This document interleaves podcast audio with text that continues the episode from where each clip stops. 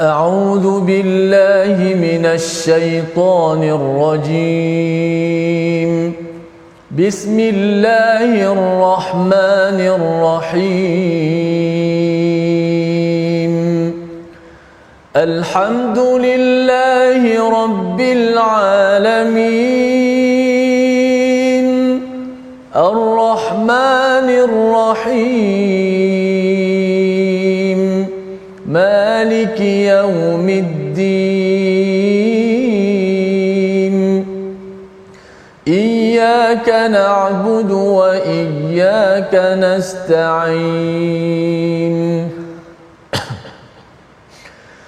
اهدنا الصراط المستقيم. صراط الذين أنعمت عليهم غير المغضوب عليهم ولا الضالين.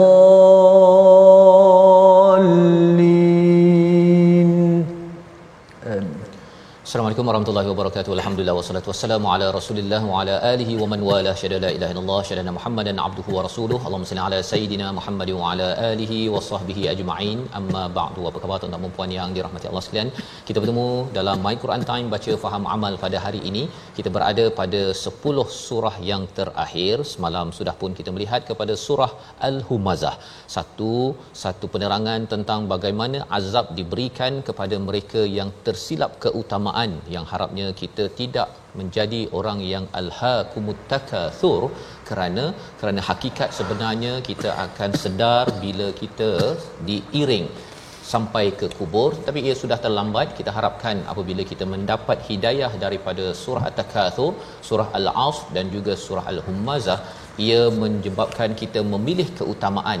Dan keutamaan itulah yang disampaikan pada 10 surah terakhir daripada juz amma pada hari ini kita bersama al-fadil ustaz Tirmizi Ali. Khabar ustaz? Baik, Alhamdulillah. Ustaz faham khabar? alhamdulillah saya kita sudah pun berada di penghujung 10 surah yang terakhir. Hmm. dan 10 surah yang terakhir ini amat-amat uh, penting kita faham. Ya. uh, kerana satu kita mungkin menghafaznya. Tetapi apa kaitan dengan dengan satu doa yang dibacakan oleh Nabi Ibrahim ya pada surah al-baqarah yang kita akan baca kita akan lihat sebentar nanti. Kita mulakan dahulu sesi kita dengan doa subhanakala ilmalana illa ma 'allamtana innaka antal alimul hakim. Rabbi zidni ilma. Kita saksikan apakah sinopsis ringkas ayat 1 hingga 5 surah al-fil. Iaitu apakah kisah yang ada dalam surah ini kisah ashabul fil ya iaitu tentera bergajah yang menjadi topik penting permulaan bagi 10 surah terakhir ini. Dan kita ingin menyemak kepada apa kaitan dengan legasi nabi Nabi Ibrahim yang berdoa pada surah al-baqarah ayat 126 nanti kita akan lihat bagaimana doa itu dijawab Allah pada ayat ataupun surah al-fil surah quraisy sehinggalah akhir iaitu surah an-nas mari sama-sama kita buka surah al-baqarah pada muka surat 19 ayat 126 dipimpin al-fadil ustaz Tirmizi silakan أعوذ بالله من الشيطان الرجيم بسم الله الرحمن الرحيم وإذ قال إبراهيم رب اجعل هذا بلدا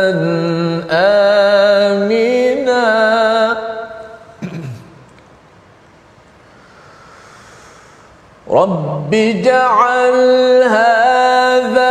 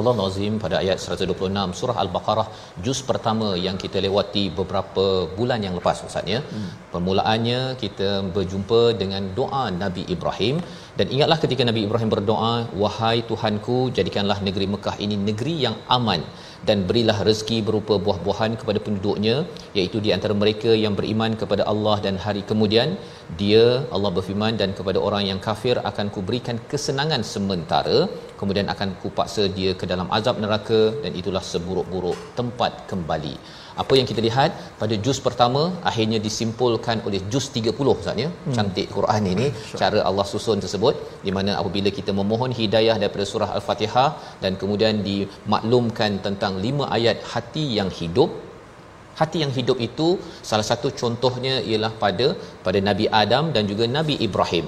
Nabi Adam sebagai permulaan manusia dan Nabi Ibrahim yang memimpin umat, maka Nabi Ibrahim berdoa bila sampai ke Mekah itu tak ada apa-apa, tidak ada pasar, tidak ada Kaabah dan sebagainya. Terus sahaja Nabi Ibrahim beberapa ribu tahun yang lepas berdoa minta satu di bina ustaz ya satu negeri yang aman ha, yang aman dan bila bercakap tentang aman itu Allah jawab pada surah al-fil maksudnya walaupun ada daripada abrahah yang datang untuk menyerang kepada kepada uh, Mekah itu Allah menjaga keamanan menyambut ataupun menjawab doa Nabi Ibrahim yang kita baca pada ayat 126 sebentar tadi dan kemudian Nabi Ibrahim berdoa Ustaz ya bahawa minta diberikan samarat. Samarat itu maksudnya buah-buahan daripada segenap tempat walaupun dah tahu dah tempat tu tak ada, hmm. tak ada pokok. Maka apakah yang Allah jawab? Surah Quraisy. Iaitu boleh mereka pergi ke ke utara dan ke selatan dan dapat macam-macam jenis buah dan buah itu dibawa ke ke Mekah. Dan itu adalah tanda kepada kepada doa Nabi Ibrahim itu di dikabulkan. Dan apakah lagi yang berlaku bila Nabi Ibrahim minta dibangkitkan rasul maka dinyatakan siapakah mereka yang tak patut untuk memimpin. Yang tak patut memimpin itu dinyatakan pada surah al-maun yang patut memimpin kepada bumi Mekah untuk keamanan dan juga ke uh, kemajuan ekonomi tersebut ialah seorang ketua yang bernama Nabi Muhammad sallallahu alaihi wasallam yang dinyatakan pada surah al-kautsar dan apakah amalan bagi ketua ini ketika memimpin Mekah? Fasalli li rabbika wanhar Salat dan juga berkorban itu adalah dua legacy satu amalan yang telah pun dimulakan oleh Nabi Nabi Ibrahim. Dan seterusnya pada surah Al-Kafirun walaupun Nabi Muhammad itu daripada kaum Quraisy ya bersama dengan mereka tetapi akhirnya apabila iman dan juga kufur menjadi sebagai satu tanda aras Nabi Muhammad sallallahu alaihi wasallam tidak boleh memanggil lagi wahai Quraisy wahai kaumku tetapi perlu dipanggil wahai orang-orang kafir kerana apa? Kerana yang membezakan di antara perjuangan Nabi Ibrahim dengan orang-orang lain ialah apabila menyeru kepada ke keimanan dan Allah memberikan kejayaan seperti mana dalam surah An-Nasr surah yang ke-110 dan siapakah orang yang menghalang yang akan ditemplak yang akan dikalahkan? Itulah surah al-masad yang Allah nyatakan dan perjuangan Nabi Ibrahim itu yang diteruskan oleh rasul-rasul dan diakhiri oleh Nabi Muhammad adalah perjuangan tauhid yang disampaikan surah al-ikhlas tetapi ada cabaran ustaz ya yeah. iman ini ada naik turun ada cabaran daripada luar yang perlu dilindungi dengan surah al-falaq hmm. dan bagaimana melindungi iman daripada dalam itulah daripada surah an-nas surah terakhir bagi 10 surah yang ada dalam juz juz amma. Jadi mari kita sama-sama membaca surah Al-Fil. Bagaimana doa Nabi Ibrahim beberapa ribu tahun yang lepas itu dijawab oleh satu peristiwa. Peristiwa Abrahah daripada Yaman datang dengan tentera bergajah ingin menyerang kepada Kaabah tetapi rupa-rupanya ada formula Allah menjawab pada ayat 1 hingga 5 surah Al-Fil. Sama Ustaz Tirmizi. Baik, alhamdulillah. Sama-sama kita dah bertemu dalam My Quran Time. Uh, baru nak baca kita baca surah Al-Fil. Tadi kita baca surah Al- Al-Baqarah tadi. Hmm. awal tadi dah nampak dah ada kaitan tu. Uh, bukan saja kita baca tapi ada kaitan dengan itulah. Kadang-kadang uh, ayat Al-Quran ni dia bila dicerahkan dengan ayat lain ditafsirkan dengan ayat lain kita akan nampak ia lebih jelas. Bahkan itu antara metod uh, apa ni para ulama tafsir uh, menafsir Al-Quran uh, tafsir Quran dengan Quran juga. Baik kita nak baca surah al-fil. Uh, surah ni surah yang semua dah hafal uh, bila sebut al-fil orang ingat gajah lah. Uh, walaupun surah tu gajah tapi surah ayat tak banyak. Ya, betul. uh, walaupun orang kata al-baqarah tu kecil sikit pada gajah tapi surahnya panjang. Uh, itu tak boleh main logik akal macam tu kan? Jangan kata macam tu. Ada yang kata kenapa baca surah al-fil? Panjangnya. Al-fil gajah. Kenapa tak baca surah al-baqarah? Uh, kecil sikit. Ha dia tak tahu surah al-baqarah tu panjang. Ha itu janganlah kita orang kata apa sekadar uh, tapi bukanlah uh, tak boleh ikut logik akal begitu eh kita baca surah al-fil ayat pertama hingga ayat yang kelima أعوذ بالله من الشيطان الرجيم بسم الله الرحمن الرحيم ألم تر كيف فعل ربك بأصحاب الفيل ألم يجعل كيدهم في تضليل وأرسل عليهم طيرا أبابيل ترميهم بحجارة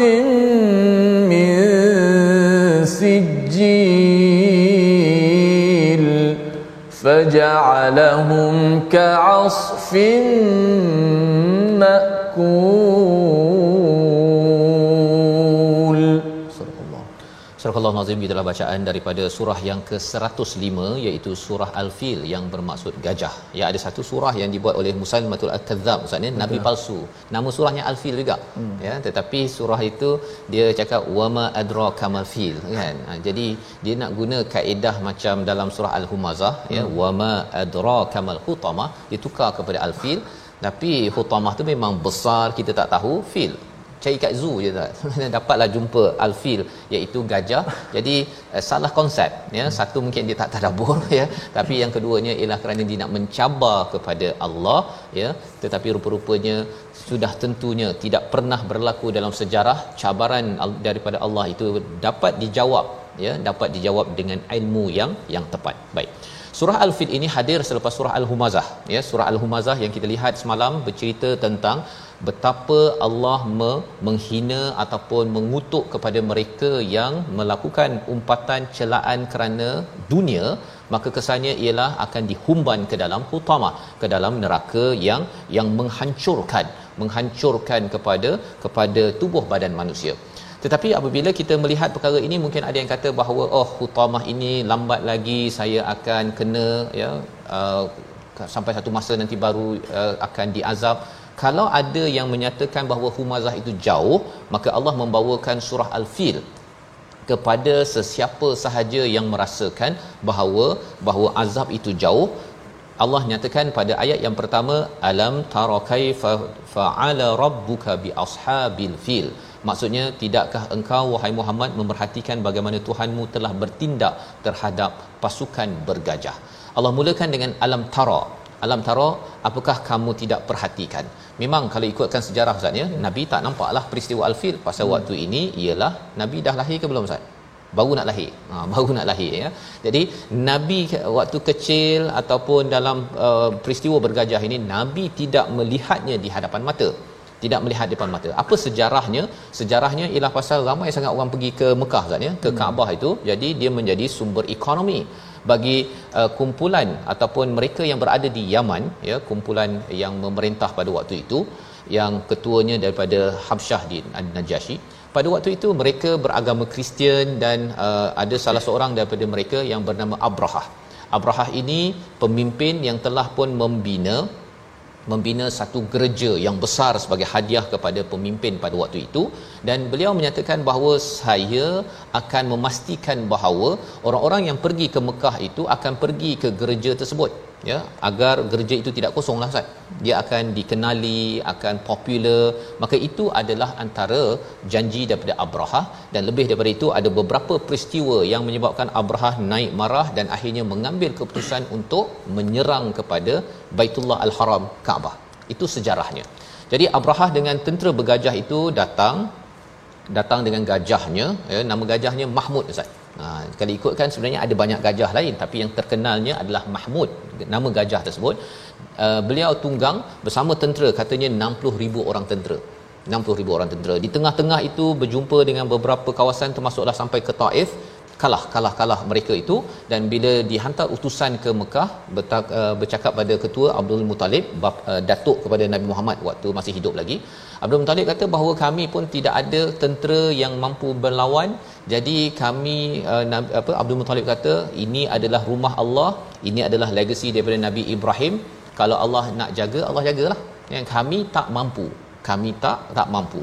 Jadi Abrahah ya dalam perancangannya itu ketika menuju kepada Mekah itu sudah tentunya ditakuti Ustaz. Dah memang banyak tempat yang dia pergi memang semua kalah pasal tenteranya amat besar dan dia bukannya macam uh, gajah sirkus Ustaz ni. Gajah hmm. sirkus tu je lembut je kan. Dia boleh pijak telur pun tak pecah. Ini gajah perang ya. Gajah perang ni kalau ikutkan pijak orang pijak rumah habis. Habis eh? hancur dan mati.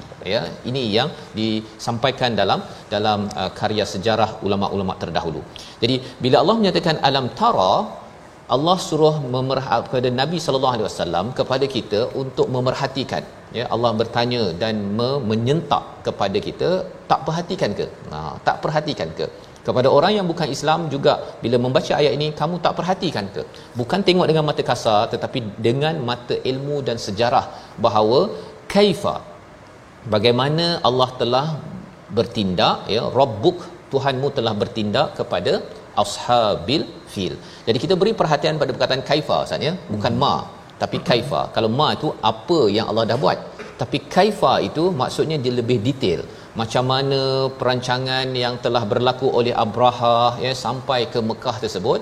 Tetapi akhirnya Allah buat sesuatu kepada kepada mereka. Jadi kaifa itu sebagai satu satu penekanan betapa sila beri perhatian kepada peristiwa ini. Bukan sekadar uh, tentera Abraha bergajah datang Mekah dan kalah bukan sekadar itu.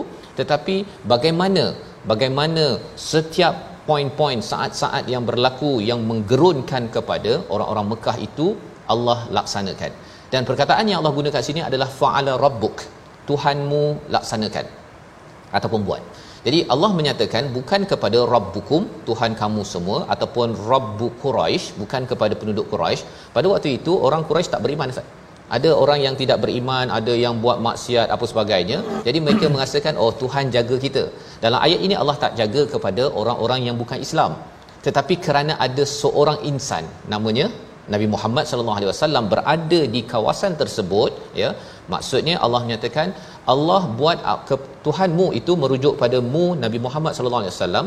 Allah pasal nak jaga Nabi Muhammad ataupun mesej keimanan maka Allah membuat sesuatu kepada ashabil ashabil fil. Jadi ashabil fil ini ada 60,000 orang menurut riwayat, gajah yang besar, gajah yang ganas dan salah satu gajah yang besar itu namanya adalah Mahmud yang ditunggang oleh Ab Abraha. Pada ayat yang kedua, sekali lagi Ustaz ya, kalau kita nak menghafal, pertama ada alam, yang kedua pun ada alam. Alam yang kedua, alam yaj'al. Apakah kamu ataupun bukankah kamu perhatikan dia menjadikan kaidahum fi tadlil iaitu menjadikan tipu daya mereka itu sia-sia. Bila kita ada dalam Quran ada perkataan uh, kaid, ada perkataan makar. Hmm. Ya, makar ini satu perancangan untuk kita me- menyelik me- apa menyerongkan sesuatu perkara. Tapi kalau kaid ini adalah satu perancangan merosakkan secara rahsia Ustaz. Hmm. Jadi Abrahah ini walaupun dia buat secara terbuka je dia beritahu bahawa dia nak serang kepada Kaabah. Orang tahu dah.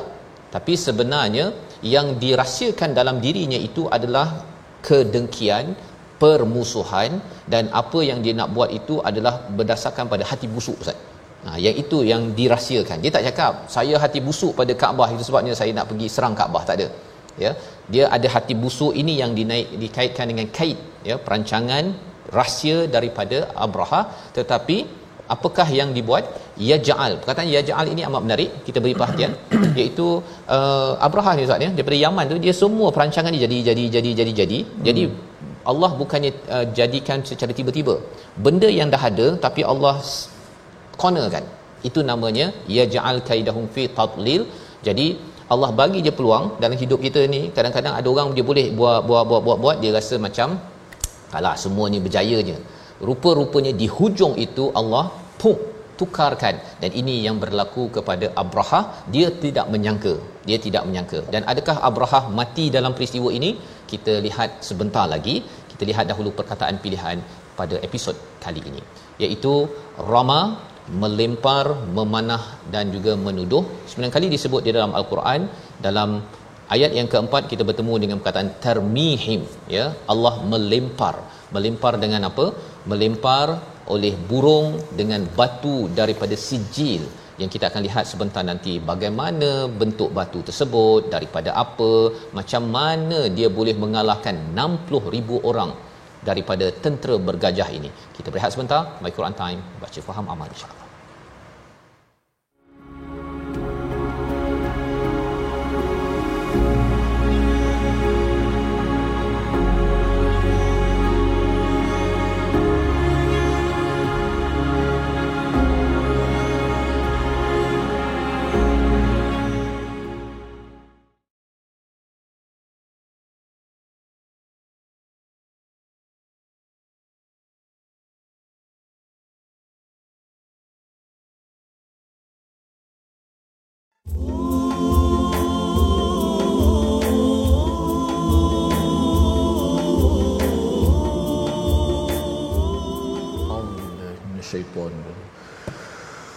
بسم الله الرحمن الرحيم. ألم تر كيف فعل ربك بأصحاب الفيل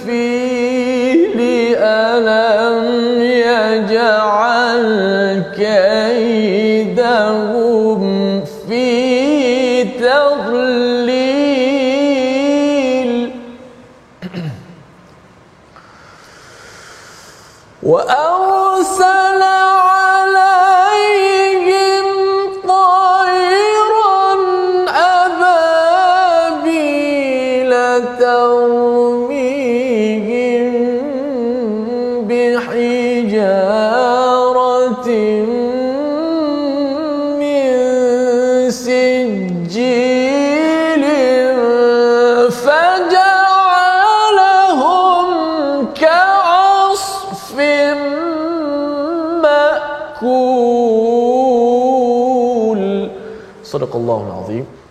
Itulah bacaan daripada ayat pertama hingga ayat kelima suratul fil yang sangat hebat akan tadabburnya untuk sama-sama kita mengambil pengajaran daripada ayat yang telah kita baca. Namun sebelum kita meneruskan lagi kisah tentera bergajah ini, sudah pasti kita nak lihat ending dia. Ha, bagaimanakah ha, dia punya pengakhirannya? Bagaimana? Kita dengar dahulu sedikit tajwid membetulkan bacaan kita. Lihat slide kita pada ayat contoh eh, fokus pada ayat kedua. Alam yaj'al kaidahum fi tadlil. Hati-hati. Oh, ada hati-hati pula ya. Hati-hati agar tidak melantunkan huruf dad pada kalimah tadlil. Huruf dad ni ingat, ingat sampai bila-bila huruf dad bukan huruf qalqalah. Ha, kita dah tahu qalqalah apa? Qalqalah ni lantunan. Ha, detakan huruf tu. Bila dia mati, ada lima huruf qalqalah. Apa dia? Qaf, ta, ba, jim, dal. Qutbu, jad. Qutbu, jad. Tidak ada huruf dad dalam qutbu, jad. Qaf, ta, ba, jim, dal. Tapi huruf dad antara huruf yang sangat ramai mungkin tak perasan bila baca bila huruf dad tu mati ramai yang membaca dengan secara qalqalah. Macam mana fi tadlil fi tadlil fi tad ada d d itu adalah qalqalah. Tapi dad bukan huruf qalqalah. Walaupun dia mati Jangan bunyikan qalqalah. Alam yaj'al kaidahum fi tadlil fi tadlil. Ha, walaupun huruf itu kuat, nak stop tu macam payah sikit nak stop tu. Dah dah tahu dah bukan qalqalah. Ustaz, tapi bila baca qalqalah juga. Semacam qalqalah sebab huruf tu dia huruf yang besar ha, nak stop dia tu suara tu agak jadi payah. Lah sekali lepaslah qalqalah fa fi tadlil jangan baca macam tu. Tapi kita baca dengan fi tadlil tak apa yang susah-susah tu kita biasakan jadi mudah insya-Allah. Lidah ni bila ditar, ditarbiah pula ditadribkan dilatih dieksersaikan ha dieksersaikan dia akan jadi lembut. Orang kata lembut lidah insyaallah. Okey kaidahum fi tadlil um, Allah alam safah Terima kasih diucapkan pada Fadil Ustaz Tirmizi untuk memberi pencerahan bagaimana huruf dhat Ustaz ya hmm. dalam ayat yang kedua. Dan sebagaimana kita sudah tadabbur sebentar tadi alam yaj'al ini Allah menjadikan ya Allah bukan menciptakan di sini. Allah menjadikan. Itu maksudnya apa? Allah memberi peluang kepada Abrahah untuk merancang secara rahsia untuk menghancurkan kepada Kaabah. Daripada Yaman terus terus terus terus terus nampak seperti berjaya. Tetapi di hujungnya apa yang berlaku? Itu yang kita akan lihat dalam ayat yang ke ketiga. Dan perumpamaan ini adalah seperti kalau ada anjing yang hmm. uh, apa ustaz ya? Yang yang garang lah contohnya. Kalau kita nak halang anjing yang garang itu kita bagi dia uh, mungkin kita ikat dia dengan tali satu meter hmm. ya kita ikat jadi dia menyalak macam mana pun dia hmm. tak boleh pergi ke mana hmm. dan dia pun tahu bahawa dia tak boleh berlari ataupun nak me, me, apa uh, mengacau kepada orang lain pasal dia tahu ada tali yang mengikatnya hmm. tetapi kalau kita nak menghukum kepada uh, anjing yang garang itu kadang-kadang dibagikan tali 50 meter Ustaz hmm. panjang 50 meter. Jadi dia rasakan dia boleh menyalak dan dia boleh berlari. Berlari sampai satu masa pop terus ter, terjerut leher dia dan akhirnya mati. Allah. Ini yang Allah nyatakan tentang alam yaj'al kaidahum fi tadbir. Ya Allah jadikan apa? Segala perancangan rahsia untuk menghancurkan Kaabah itu Allah kata okey fine teruskan. Terus. Allah izinkan lagi. Dia bergerak lagi, kalah lagi, bergerak lagi Zunawas kalah lagi. Bertemu dengan Abdul Muttalib ataupun di Taif kalah lagi. Bertemu dengan Abdul Muttalib yang dipanggil daripada Mekah oleh wakil daripada Abrahah. Abrahah bertemu dan Abdul Muttalib menyatakan kami tidak mampu. Jadi Abrahah dia rasa wah kita ni di izinkan ya lancar sahaja untuk berbuat perancangan kait tadi tapi rupa-rupanya pada ayat yang ketiga kita nak baca sekali lagi pada ayat ini di mana ayat 1 hingga 5 ini mengingatkan kepada kita satu pelajaran Ustaz ya. Yeah. Kalau sesiapa nak menghancurkan Islam jangan main-main. Ha oh. jangan main-main. Kalau orang musyrik Mekah itu dia nak kacau nabi dia kata bahawa kami boleh buat apa sahaja kepada Nabi Muhammad sallallahu alaihi wasallam. Nabi bila mendapat surah ini tahu pada ketika kelahirannya dahulu Allah menjaga Kaabah daripada diserang di mana orang Mekah pun sendiri kagum sampai dinamakan Amul Fil Ustaz ya. Mereka tak ada tahun seperti orang-orang kalau orang Kristian ada tahun daripada uh, Jesus uh, lahir kan. Hmm. Tetapi bagi orang Arab mereka tidak ada tahun. Jadi mereka menggelarkan ini sebagai Amul Fil. Hmm. Jadi oh, kalau mereka punya kalender tu okey 3 tahun selepas tahun bergajah kan lahir pada tahun gajah. Dia guna kalender begitu kerana mereka amat kagum kepada bantuan yang diberikan Allah tetapi mereka tidak sedar bahawa Allah bagi bantuan bukan untuk orang-orang tidak beriman. Allah nyatakan fa'ala rabbuk oleh Tuhan kamu. Allah nak beri bantuan kepada Nabi Muhammad orang beriman bukannya kepada orang Quraisy. Kerana Nabi ada kat situlah Allah bantu. Tak ada orang kat situ, tak ada orang beriman, tidak ada Kaabah. Abrahah datang hancur hancurlah segala-galanya. Jadi perkataan ya ja'al tadi kita nampak bahawa dalam hidup kita kalau kita buat kebaikan ya kita mohon Allah pimpin kita terus. Dan kalau kita buat keburukan kita kena sedar Ustaz ya. Bukan pasal lancar segala-galanya oh ini tandanya uh, semua okey. Tidak semestinya. Kadang-kadang 100 langkah kita rancang 98 mungkin okey. Tetapi di hujung itu Allah boleh tukar sahaja. Itu yang dimaksudkan sebagai yaj'al. Kami jadikan dia menjadikan kaidahum fi tadlil sia-sia segala perancangannya. Ayat 1 hingga 5 kita baca agar ayat 1 2 ini kita dapat hayati. Selepas ini kita melihat bagaimana Allah mensia-siakan menjawab doa Nabi Ibrahim agar negeri Mekah ini aman. Bersama Ustaz Tirmizi. Masya-Allah tabarakallah ah uh, kalau kaid maksud dia uh, dengan makra perancangan jahat juga tapi kaid yang me, me, menyembunyikan kaid ha, perancangan jahat yang menyembunyikan kaidahum ya.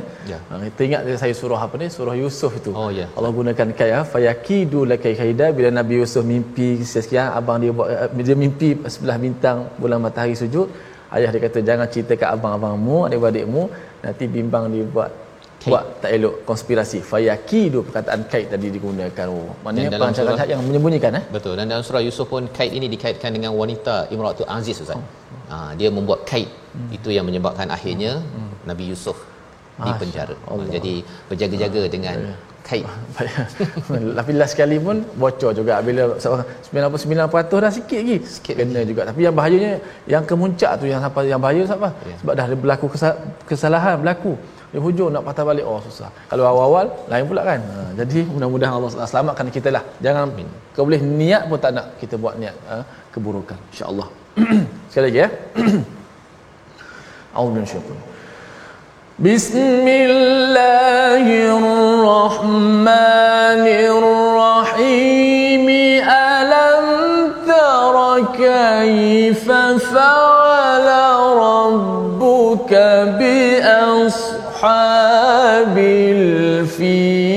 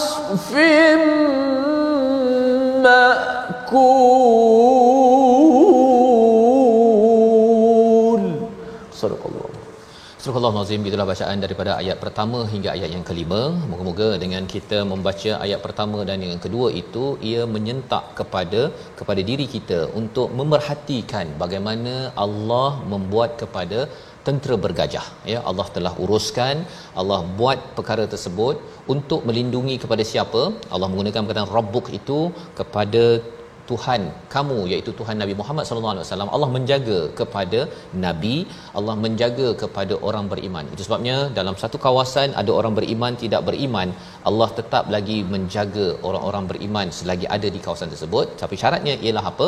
Orang beriman itu perlu berjuang untuk keimanan.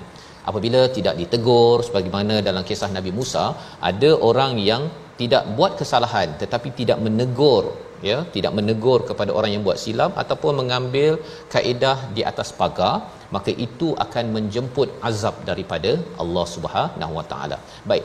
Jadi apakah bantuan yang Allah berikan kepada kepada uh, orang-orang di Mekah ya bagaimana Allah menjaga Kaabah Abrahah ingin menyerang kepada Kaabah agar bila hancur Kaabah tidak ada tempat untuk orang berhaji maka mereka akan pergi ke ke Yaman dan akan me, mengimarahkan ataupun akan memeriahkan lagi gereja yang sudah pun beliau beliau bina Allah menyatakan pada ayat yang ketiga wa arsala alaihim tayran ababil iaitu dan dia mengirimkan kepada mereka burung yang begitu banyak jumlahnya. Allah. Boleh saja dalam hal ini wa arsala ilaihim tetapi Allah menggunakan alaihim Alaihim. ya. Alaihim itu maksudnya apa? Kalau ala itu adalah tanda azab. Ya, kalau ila dihantar itu saja jelah hantar burung kan. Tapi kalau ala alaihim itu maksudnya azab. Allah mengutus azab kepada mereka dalam bentuk apa? Tayran ababil iaitu burung yang berbondong-bondong sehingga kan Abdul Muttalib dalam kisahnya itu dia menyatakan ketika dia memerhati ustaz ya di langit itu hitam ataupun gelap disebabkan apa ditutup oleh tayran ababil dan tayran ababil ini burung ini bawa apa nah dia bawa apa pasal Abdul Muttalib menyatakan bahawa tayran ini datang daripada Yaman juga ustaz. Arah daripada Yaman datang hmm. ke ke Mekah. Yang Abraha datang daripada Yaman yang burung pun datang daripada Yaman. Jadi pelik kan? Takkanlah dua-duanya datang daripada Yaman. Tapi nak ceritanya boleh saja datang daripada Yaman ke apa sebagainya tetapi ini bukan diutus oleh Abraha. Ini diutus oleh siapa? Wa arsala alaihim tayran ababil. Allah menggunakan perkataan wa arsala itu maksudnya ini adalah memang dihantar khas ya oleh Allah Subhanahu Wa Taala kerana menjawab kepada doa Nabi Ibrahim yang memperjuangkan tauhid iaitu minta dijadikan negeri ini aman Ha, itu sebabnya kalau katakan kita nak aman misalnya bahagia dalam hidup kita ni hmm. Allah boleh hantar macam-macam je hantar burung kalau dalam hmm. peristiwa hijrah Nabi tu uh, labah-labah buat sarang ke burung merpati bertelur lah semua perkara itu adalah tentera-tentera Allah. Allah itu yang penting kita faham ya boleh dalam bentuk malaikat boleh dalam bentuk angin boleh dalam bentuk burung. Ini semua adalah jundun tentera Allah untuk apa? Untuk membantu kepada kepada kita. Baik. Burung ini bawa apa? Tarmihim bihijaratin min sijil iaitu melempari mereka dengan batu-batu daripada sijil. Sijil ini maksudnya ialah batu daripada ta, uh, debu maksudnya debu hmm. tanah biasa. Kemudian bila dipanaskan itu dia jadi batu berketul-ketul itu namanya hijaratin min sijil. Dan uh, pendapat lain menyatakan sijil ini ada kaitan dengan sijin iaitu batu ini yang datang daripada neraka ya. Jadi ada beberapa pendapat. Poinnya apa? Poinnya ialah burung ini membawa membawa batu. Batu yang dimaklumkan dalam sejarah ialah dengan uh, kepaknya ada satu-satu dan satu lagi dekat dia punya paruhnya ada tiga ya tiga. Jadi setiap batu ini termihim ini maksudnya apa? Dia dilemparkan dan lempar itu tepat. Tepat. Dia macam peluru berpandu Ustaz dia maksudnya bila batu tu jatuh dia bukan batu dia begitu aja kan dia jatuh tu terus masuk ke kepada orang yang tentera-tentera bergajah tersebut dan akhirnya dia akan menjadi faja'alahum ka'asfim makul jadi seperti daun yang dimakan ulat ka'asfin ini asfin ni maksudnya daun yang dah hancur saja daun yang hancur makul. Satu yang dimakan. Satu lagi ialah dia macam kalau makanan tu dah hancur dia dah tak boleh buat apa dah. Yang tentera bergajah yang dirasakan bahawa amat besar ini digelar seperti makanan ataupun daun yang hancur. Tak boleh buat apa-apa. Ini yang berlaku padahal Abrahah dia dah mengalahkan. Dalam perjalanan daripada Yaman ke Mekah itu kalahkan orang sana sini Zunaf Zunawas uh, Abdul Muttalib kata tak boleh kami tak kami lemah tetapi kuat-kuat macam mana sekalipun kira kalau 100 langkah katnya 98 kira dah lulus dah ni. Dua lagi dua langkah lagi ialah Allah kirim tayran ababil dan akhirnya faja'alahum ka'asfim makul. Dia jadi seperti di daun yang dimakan ulat. Ini yang berlaku. Ini yang berlaku uh, apa yang berlaku pada Abraha? Abraha tak mati Ustaz ya? Hmm. dalam sejarah Abraha tidak mati. Dia terkenalah kesan-kesan batu tersebut dia tak mati tapi dia balik ke ke Yaman dan bila balik ke Yaman itu dia menghadapi penyakit kulit Ustaz penyakit kulit sampai dia meninggal dan hmm. orang pun meras, merasakan oh dia ni tentera katanya hebat tetapi akhirnya terkesan juga dengan kekalahan dah kalah kat sana tapi dia dimalukan lagi di Yaman kerana selama ini dikata bahawa dia tentera yang kuat dan akan memperjuangkan gereja untuk membawa orang-orang pergi ke pergi ke sana. Jadi, apakah pelajaran yang kita dapat daripada perkara ini? Lima ayat yang pendek saja kita boleh hafal selalu Ustaz ya. Mm-hmm. Kalau katakan kita selalu baca satu pelajaran yang boleh kita ambil ialah besar-besar macam mana pun sesuatu tentera ataupun pasukan kalau ia berteraskan kepada kebatilan ianya akan hancur jua tetapi kalau kita ni kecil Ustaz ya kita ni baru nak mula dekat kampung nak mengajar orang baca Quran ahli bata ikra je pun kan? Bukan lagi tadabbur tak pandai. Ilmu ciput kecil sahaja. Tetapi kerana atas ke ke bukan kebatilan tapi kebenaran maka insya-Allah siapa yang akan jaga? Allah. Ha itu pelajaran ustaz ya. Al-fil ini bila kita ingat saja gajah besar akan hancur tetapi kalau kita kecil kita ni tak pandai banyak tapi saya nak buat kebaikan. Saya ni nak menuju kepada Allah nampak seperti kecil di dalam pejabat ataupun di sekolah ataupun di mana sahaja kita ingat bahawa bukan kita yang memenangkan tetapi Allah boleh hantar. Ha, boleh hantar tentera-tentera Allah. Dalam kes ini Allah menghantar burung. Dalam kehidupan kita mungkin ada ustaz hmm. misalnya ada orang yang uh, apa yang uh, menyokong kita. Semua itu biar Allah yang uruskan. Nabi tak berdoa pun pada waktu itu tetapi Allah tahu bahawa selagi iman menjadi keutamaan Allah tidak akan biarkan. Surah Al-Fil kita ulang untuk sama-sama kita memberi semangat setiap kali kita solat baca surah ini kita akan rasa kecil-kecil kita pun kita ada Tuhan yang maha besar. Ayat 1 hingga 5 surah Al-Fil.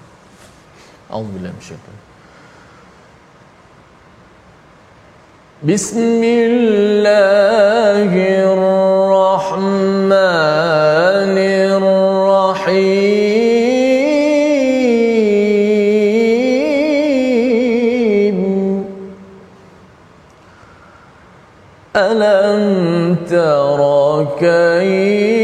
فعل ربك بأصحاب الفيل.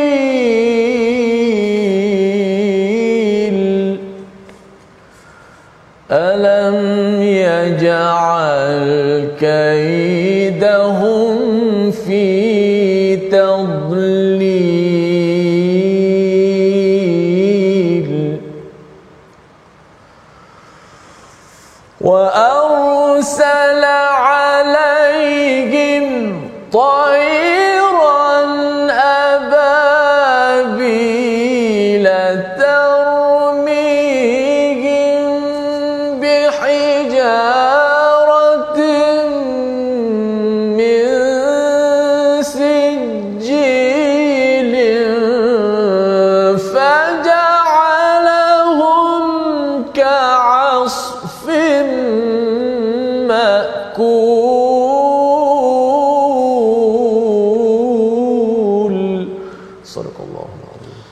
Nazim gitulah lima ayat daripada surah Al-Fil.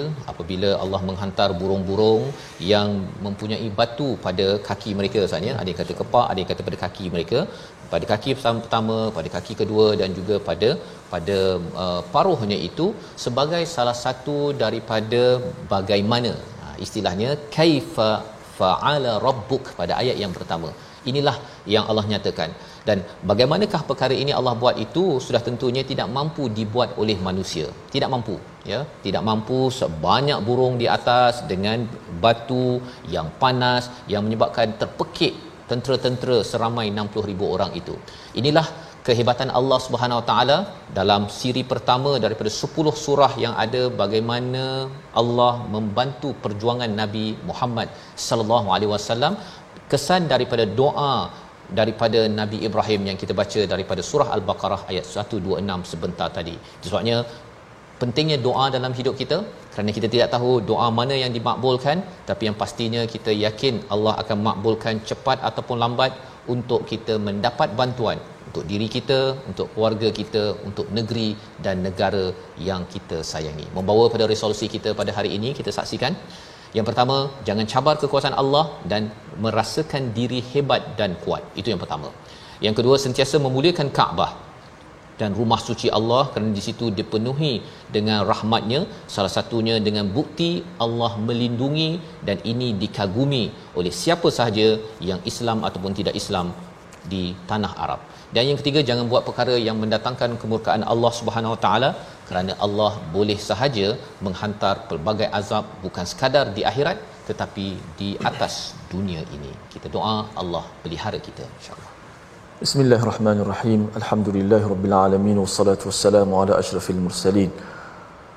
ربنا أفرغ علينا صبرا وثبت أقدامنا وانصرنا على القوم الكافرين Wahai Tuhan kami kurniakanlah kepada kami bekalkanlah kepada kami sifat sabar yang tinggi ya Allah dalam perjuangan ini ya Allah kekalkanlah tetapkanlah pendirian kami ya Allah jauhkanlah kami daripada kebinasaan ya Allah pilihlah kami selaku hamba-hambamu yang memperjuangkan akan agama Islam ini ya Allah Ya Allah, janganlah kau palingkan kami daripada kebenaran, Ya Allah.